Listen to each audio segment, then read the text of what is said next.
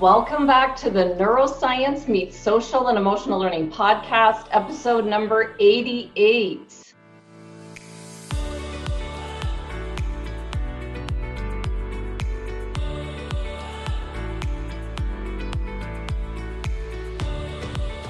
with Dr. Andrew Newberg, an American neuroscientist who's the Director of Research at the Marcus Institute of Integrative Health at Thomas Jefferson's University Hospital and the author of 10 books translated into six languages and over 200 articles on neuroimaging and neuropsychiatric disorders and also on neuroscience and religion.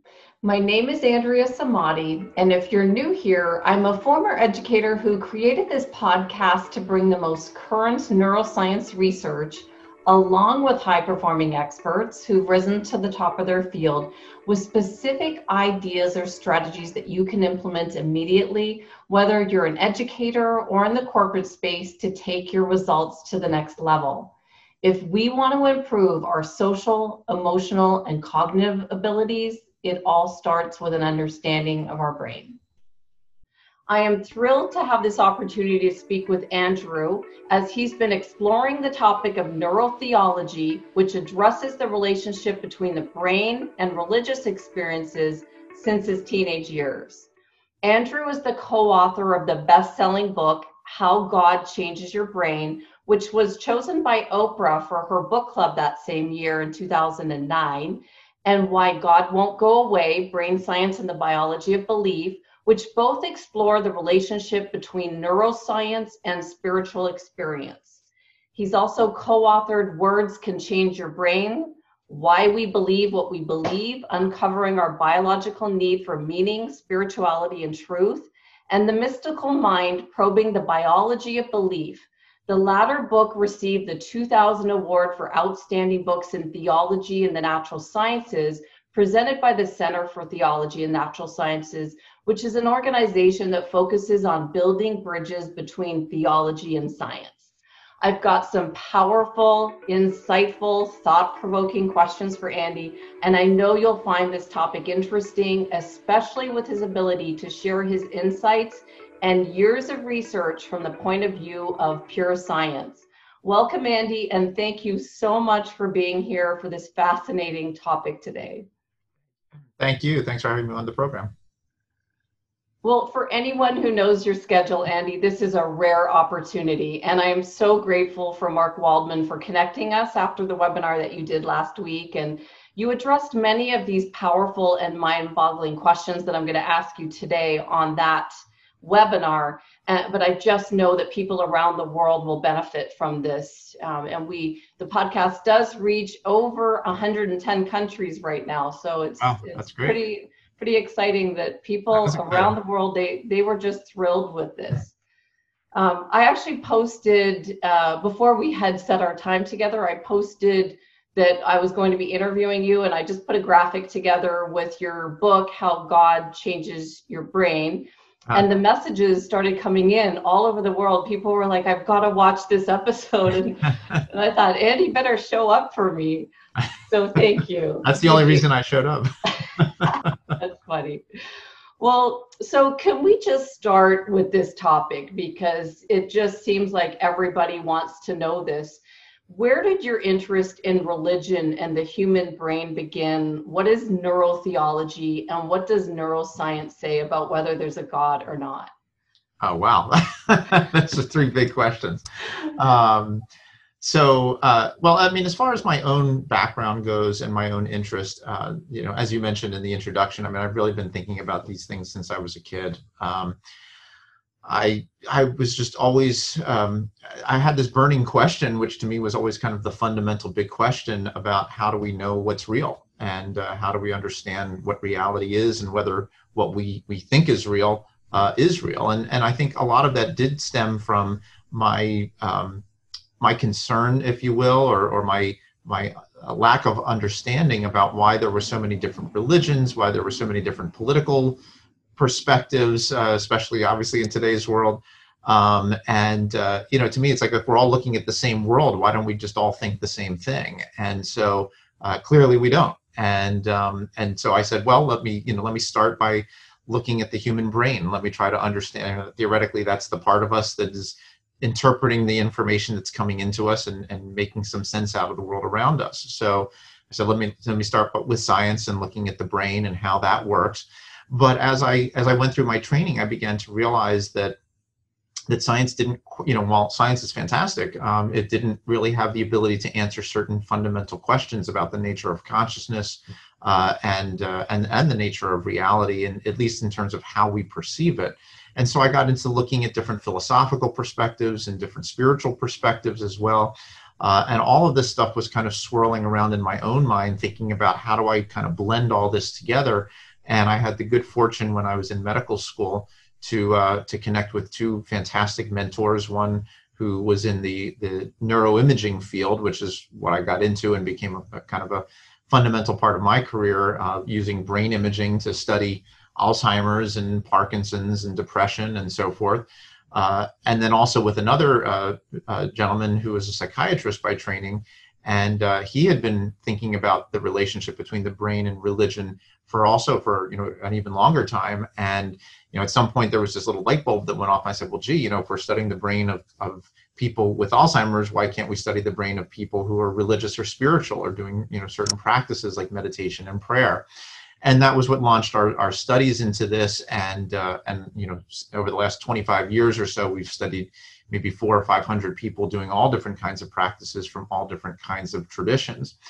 And and it, it has really i think advanced this whole idea of neurotheology. Now interestingly um, the very first mention of the term uh, at least that i could find came from an, uh, a novel in the early 1960s by aldous huxley uh, called The Island, and it talks about this futuristic society that does all this kind of weird stuff. And one of the things is neurotheology, but he doesn't really describe it uh, beyond that.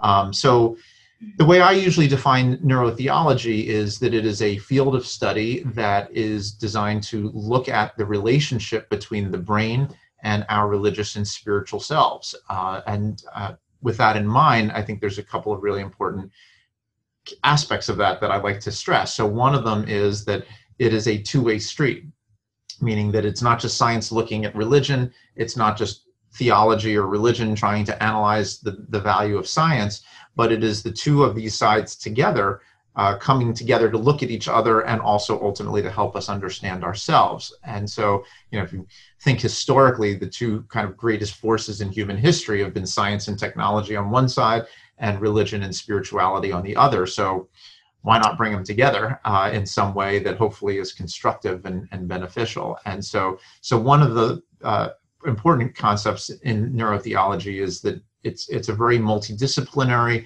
and it's not really trying to take one side or the other but really trying to to help us understand ourselves and and then the other thing i like to say about neurotheology at least as a term if it's going to work as the, the term that we use for this field is that the neuro side and the theology side have to be expanded pretty substantially. So the neuro side includes neuroscience, neuroimaging, uh, it includes medicine, you know, looking at the various ways in which our brain and body are interconnected with each other.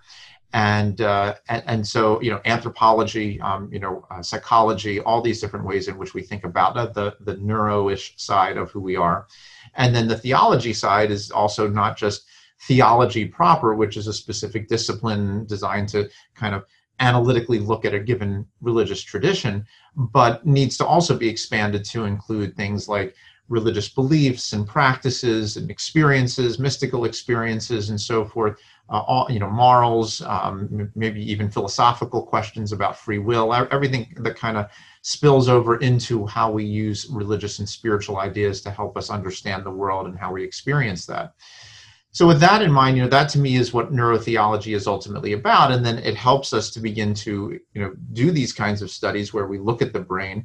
And um, and i guess that was your your the third question which is you know how does our brain kind of intersect with with religion and spirituality? And i, I guess to me um, a couple of real, you know, kind of main take-home messages about the research that we've done. And like I said, we've studied maybe four or five hundred people doing all different kinds of practices, and, and there are other colleagues who have done, you know, uh, additional research as well.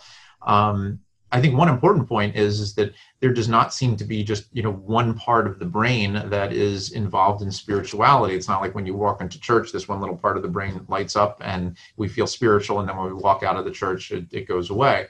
Um, you know, and and I think when people, you know, anybody who's had any kind of spiritual experience or or had some type of you know importance of religion in their lives uh, understands that there are emotional aspects, there are experiential aspects, there are social aspects, uh, there's cognitive and philosophical aspects.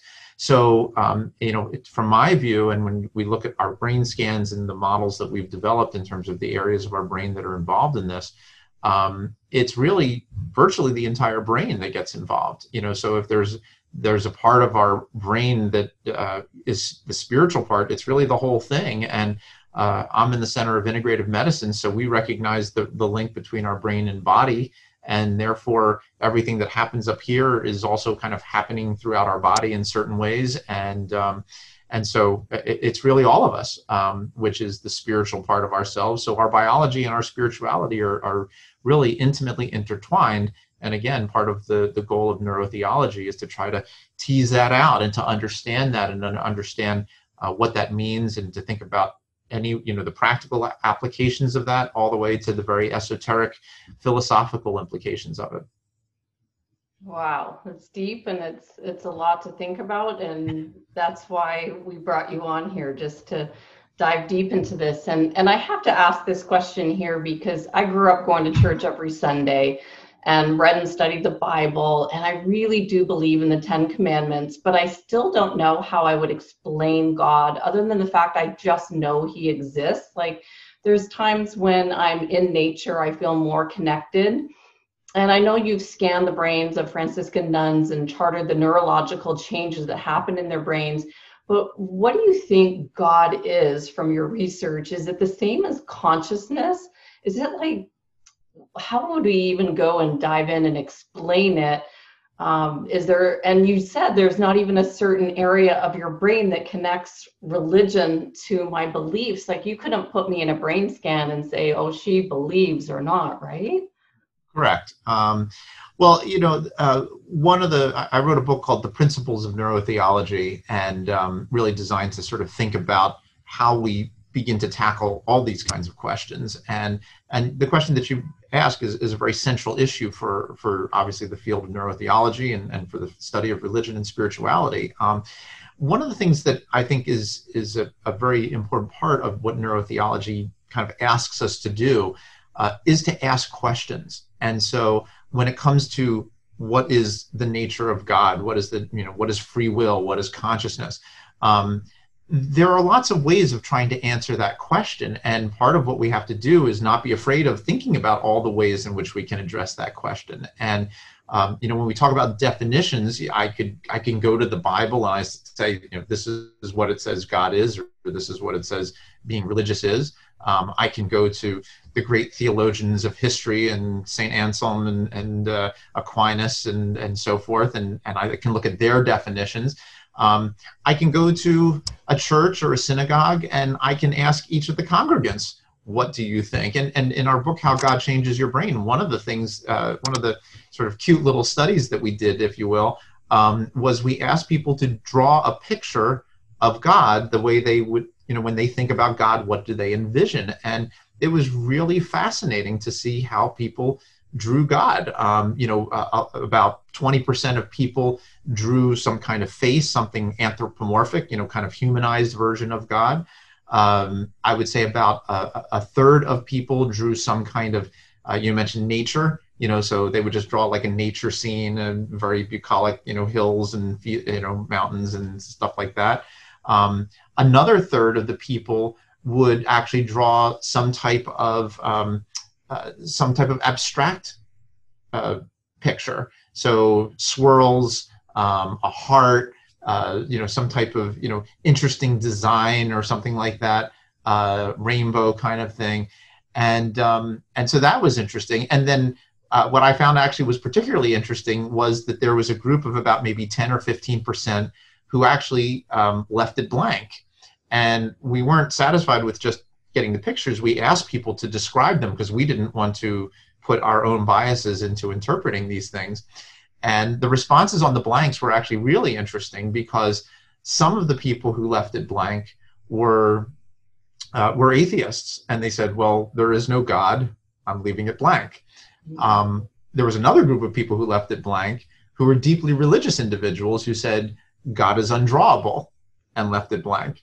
Wow. So you know these are the kinds of things that we can get at to try to understand an answer to your kind of a question. You know who, uh, who do we ask? Do we ask the theologians? Do we ask the philosophers? Do we ask the sociologists the you know the neuroscientists and and most importantly the general you know the general population what they think?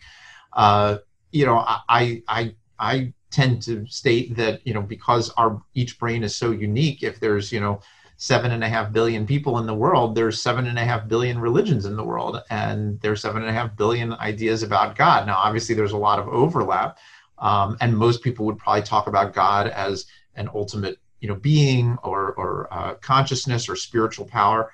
But uh, but again, you know, one of the even in your question when you were talking about like you know how does that relate to consciousness?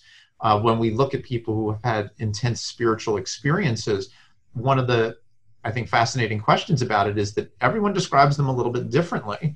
And so some people say that you know when they connect with God, they felt love, and other people felt awe, and some people felt a power, and some people felt energy, and um, and so you know are are they fundamentally the same experience that people are now describing differently based on their beliefs or their culture or whatever? Uh, or are they literally different experiences? And and again, I mean, arguably, if God is infinite and uh, can manifest in any different kind of way, then yeah, you know, it, it's the the famous um, you know uh, story about uh, a, you know a bunch of flies buzzing around an elephant, and you know one of them thinks an elephant is a tusk, and one of them thinks it's a trunk, and one of them thinks it's a tail, and they're all right, but they're also all wrong. I mean, none of them really fully inca- uh, are able to capture exactly what that is. So, uh, you know, clearly. Uh, the concept of God is something that is kind of beyond human comprehension. But that being said, we still go about trying to comprehend it. and ask questions and keep learning and keep reading books like yours, which was very insightful.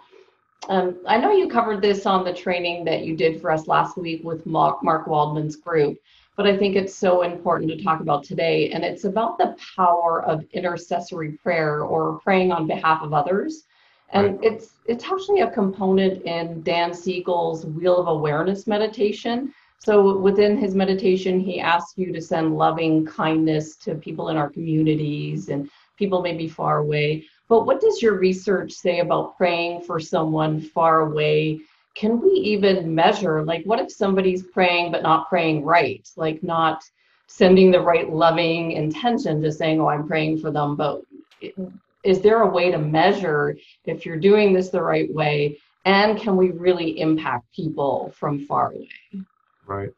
Well you know this is um, uh, uh, over the years uh, as i have done this kind of research um, one of the things as a researcher that i get excited about are thinking about these methodological challenges. And you know studying spirituality studying prayer um, is not an easy thing to do no matter how you're trying to do it. And so it raises lots of fascinating scientific questions uh, as well as spiritual questions. In fact, you know, one of the things I always remind my colleagues about when I give a talk to a group of psychiatrists or, or neuroscientists is that this whole field of research really challenges science because you're trying to grapple with things that are very difficult to hold on to and to, to measure in, in any kind of accurate way. So, you know, when it comes to things like intercessory prayer, uh, well, first of all, let's start with the obvious, which is that for the person doing the praying, there seems to be, you know, benefit uh, to, to them. You know, it, it helps them when you think loving thoughts.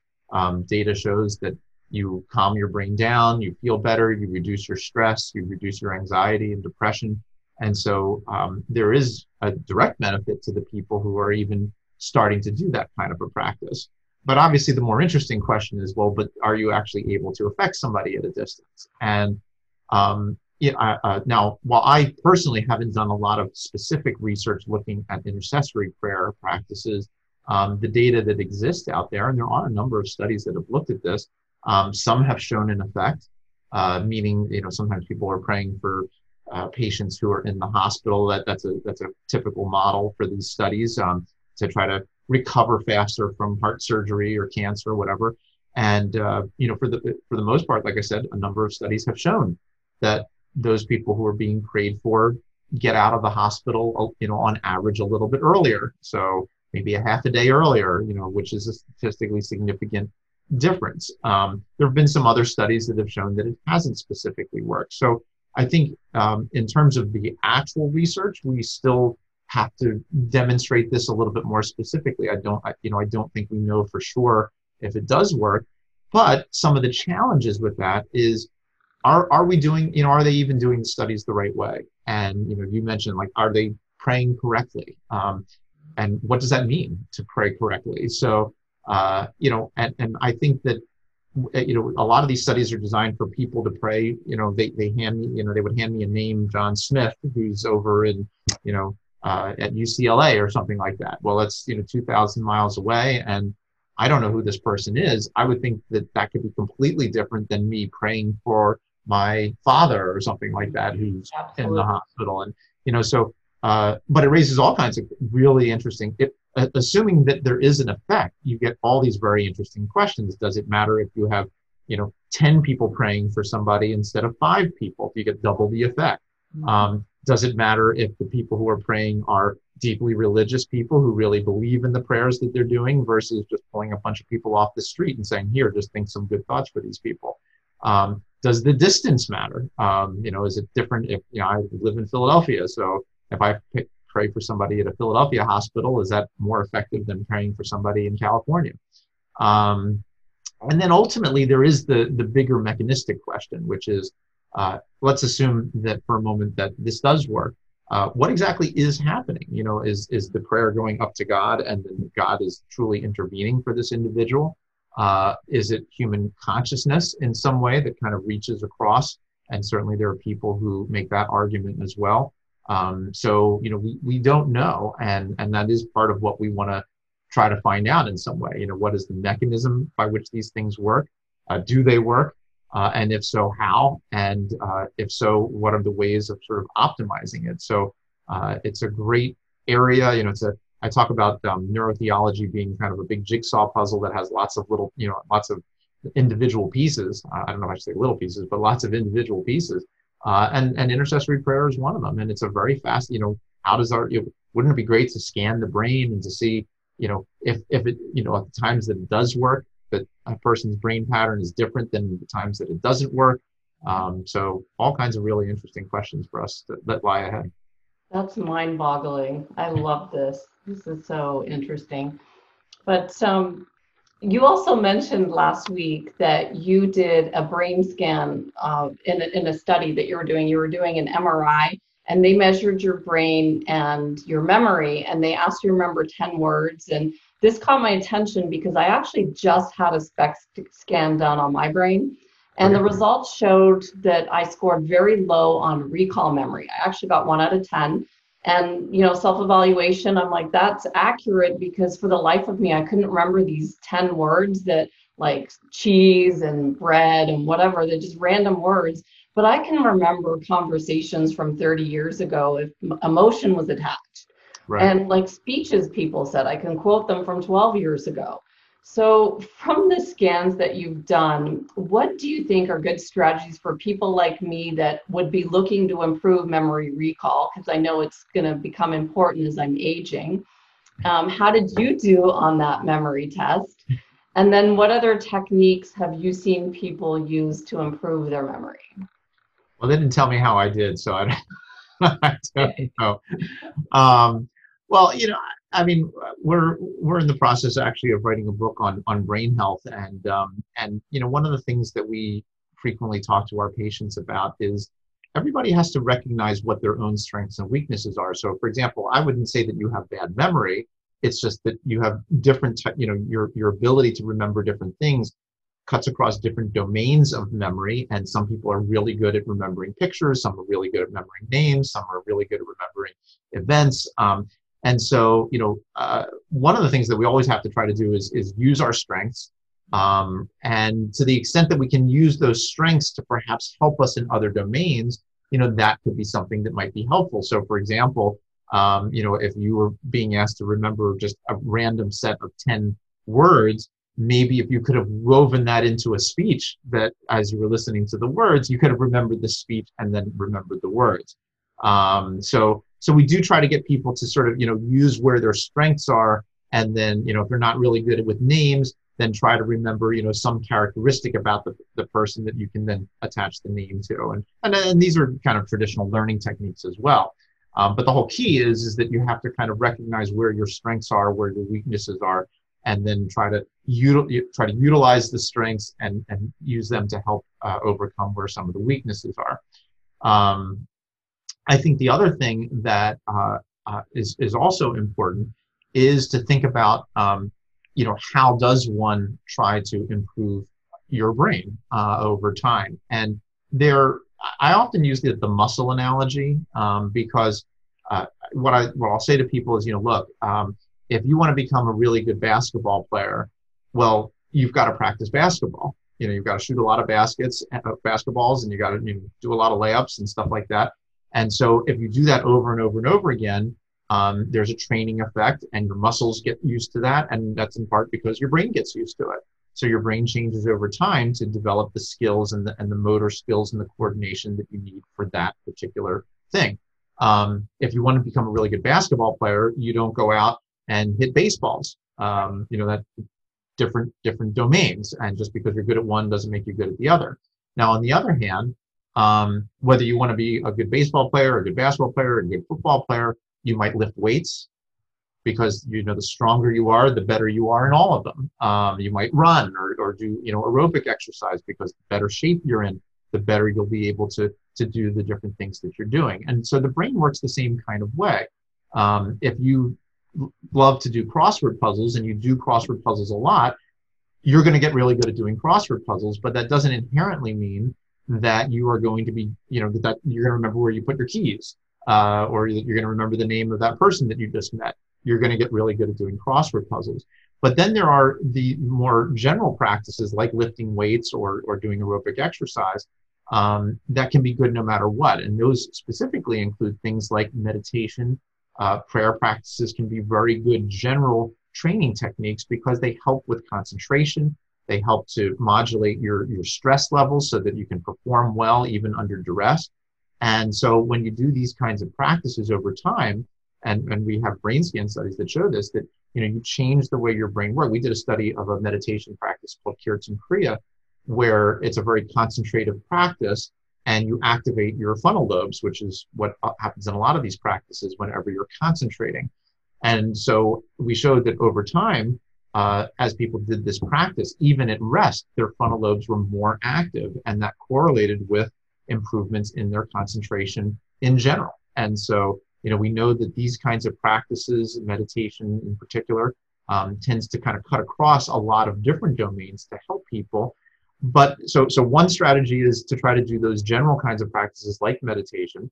And then the other, as, as, as Mark Waldman and I often talk about in our books, is that we have all these different domains. We have all these different ways of doing memory. We have, you know, emotions and all that the more you use all the different parts of your brain, the better off you are. So don't just do crossword puzzles, but do crossword puzzles, do Sudoku, take a walk outside, listen to a, a podcast on the political system, listen, you know, read a book on uh, neuroscience. Um, you know, so the more you do all of, you know, talk to your friends about, you know, the world or whatever.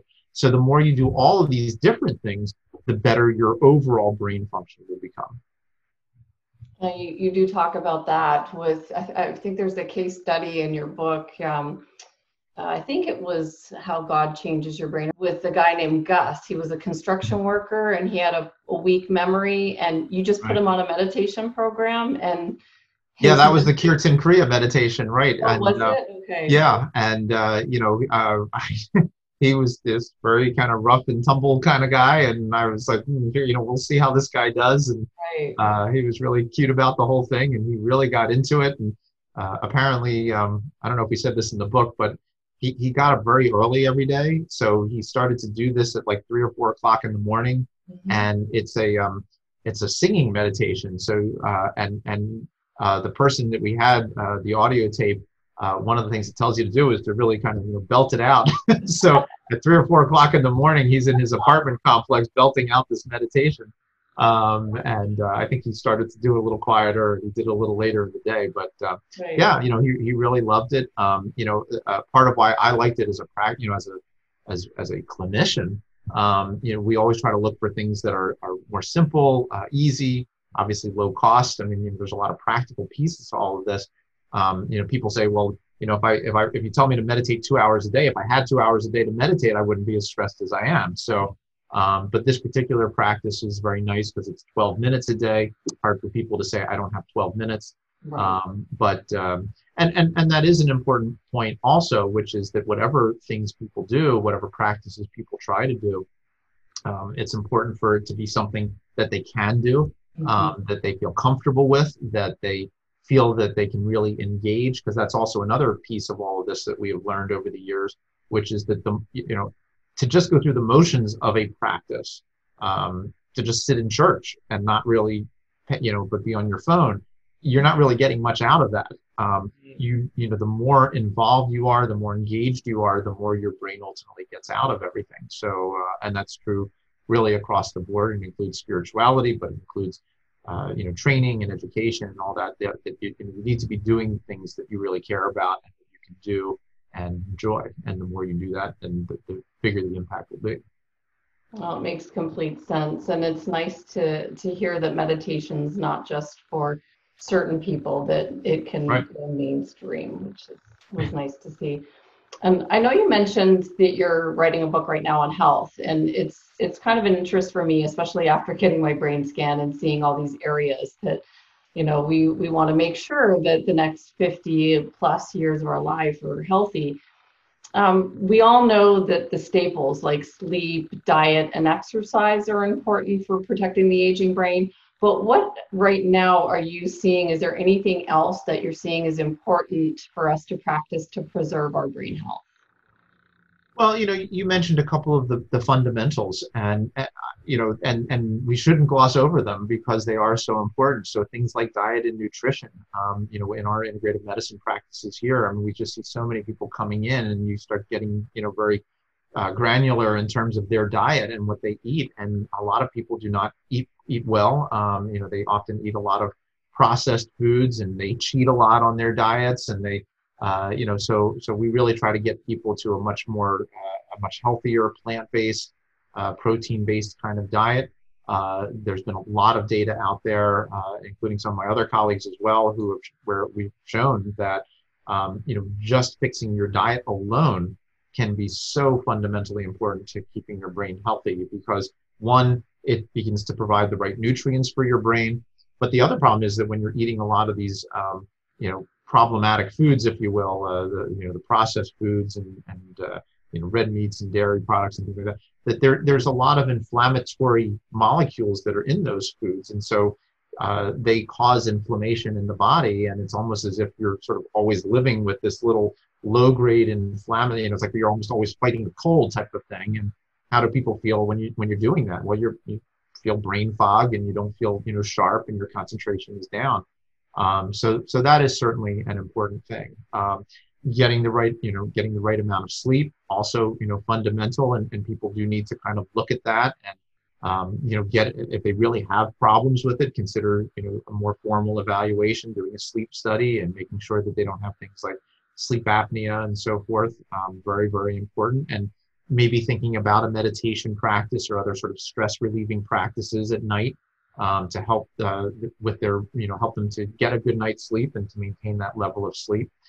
Um, you know, we we also find some uh, interesting things uh, as well. Uh, one of Mark's favorites is yawning, um, and so you know, uh, why do we yawn? Uh, we yawn when we are tired, and it's it's actually a way for our brain to kind of wake itself up. So if you begin to just actually like fake a few yawns, you know, and, and then you, you ultimately start to do this um, more naturally. And if you do it over a period of a couple of minutes, um, you know, you're bringing in more oxygen into your brain. There's some theories that, um, that the airflow that goes kind of comes up into your nasal passages uh, helps to cool the brain down and ultimately allow the brain to function more effectively. So uh, there's that. And, um, and then maybe the last thing to just mention briefly for everyone is is the notion of, of what we say having faith, being optimistic. You know, when when you kind of follow a spiritual path, when you uh, feel that the world is is fundamentally a good place, when you're optimistic about the future,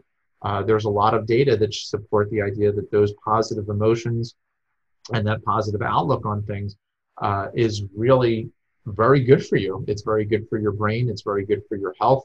Uh, it reduces your mortality rates um, and uh, reduces your risk of getting heart disease and, and uh, other disorders. So, uh, you know, having that faith, whether it is a more secular based optimism or something truly spiritual, uh, all of those seem to be beneficial in terms of helping people to, to do better and keep their brain and their body as healthy as possible.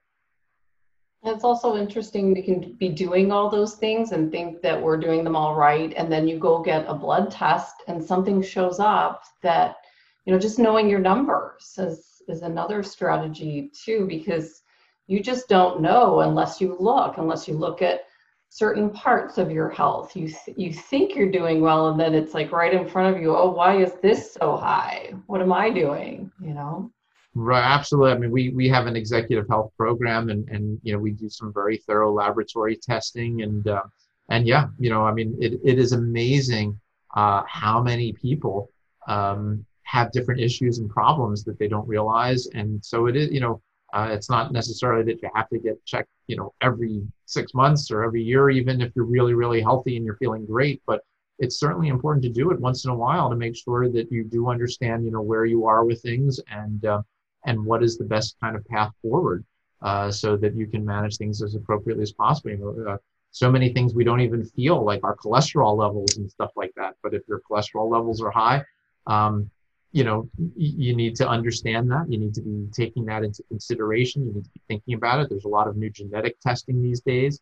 Um, and sometimes that can help because you do want to do the best that you can at understanding where your strengths and weaknesses are, both in terms of how your brain works, but also how your body works. And you know, if, if cholesterol is not a problem for you, that's great, and then you can you know worry about other things. But if it is a problem for you, then you know you, you do want to manage it, and you want to manage it effectively. Absolutely. Well, uh, we we have covered paradigms on this podcast with different episodes. We've talked about like how we can change them, but I know that you covered this um, a little bit in the past. I've heard you talking about it. But from your experience of working with the brain, what are beliefs? How are how do they form? Where are they stored? And how do we change outdated beliefs that we've had from the past that don't help us or serve us in the future?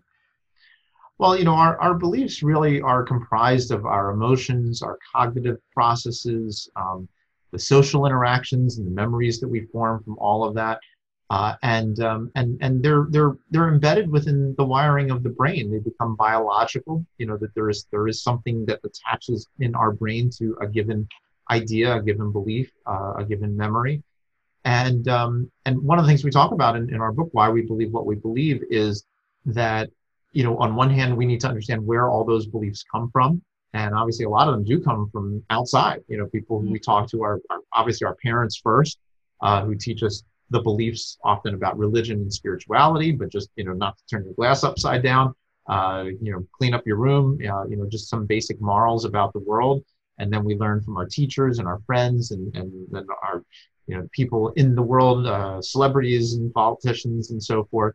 Uh, so our beliefs come from a lot of different sources, and then of course we you know we think about them as well.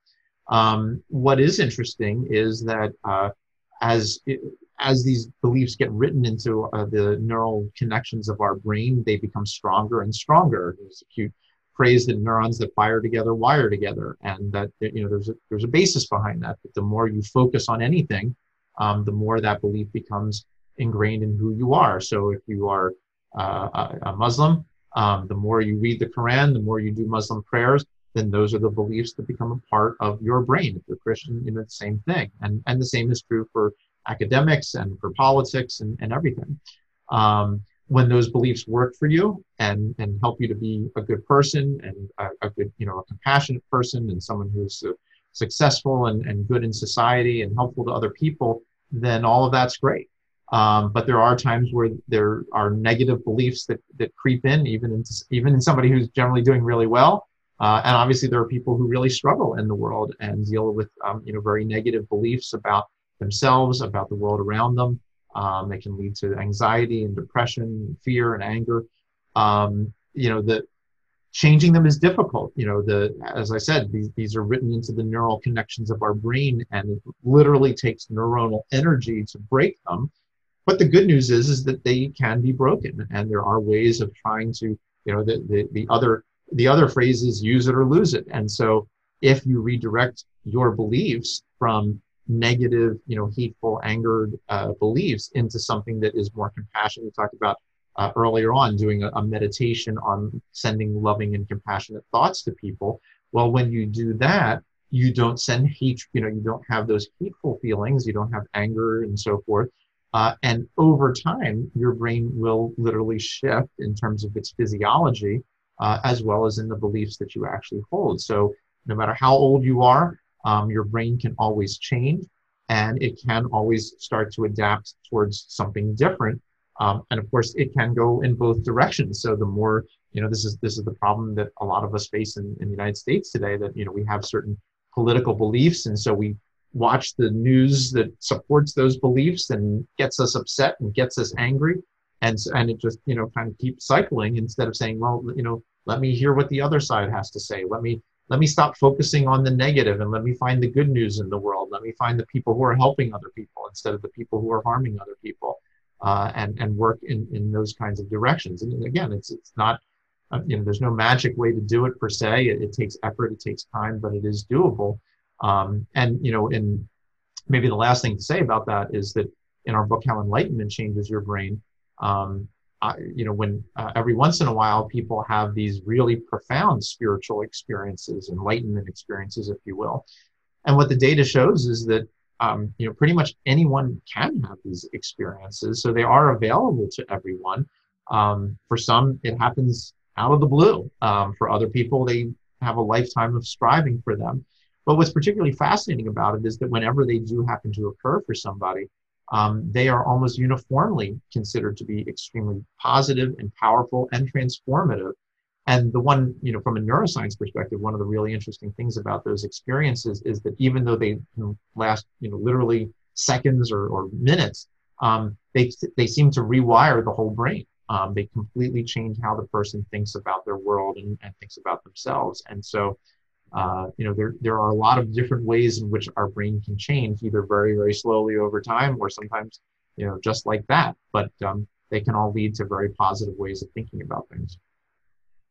Well, these are some powerful concepts, Andy, to think about. In closing, is there anything that you think is really important that we've missed that we haven't discussed today? Well, I think that, um, I mean, maybe the thing that I would just leave people with um, goes back to what we were talking about at the beginning in some regard. And part of why I got into all of this is, you know, how do we know what reality is? And How do we experience reality? And what I like to say to everyone, and this came about in our in our book on beliefs, is that our brains have access to the most infinitesimal percentage of all the information that's out there in the universe. And yet actually does a reasonably good job at telling us that we understand what's going on in the world uh, and gives us, you know, gives us a reason to get up in the morning kind of thing. Uh, but on the other hand, we have to be careful about that because so often we think that we actually fully understand the world when, again, we're literally getting, you know, I actually tried to do a calculation one time and I got to about 10 to the minus 67%. So 0.00 with 67 zeros and a one. Um, uh, uh, the information that is accessible to us.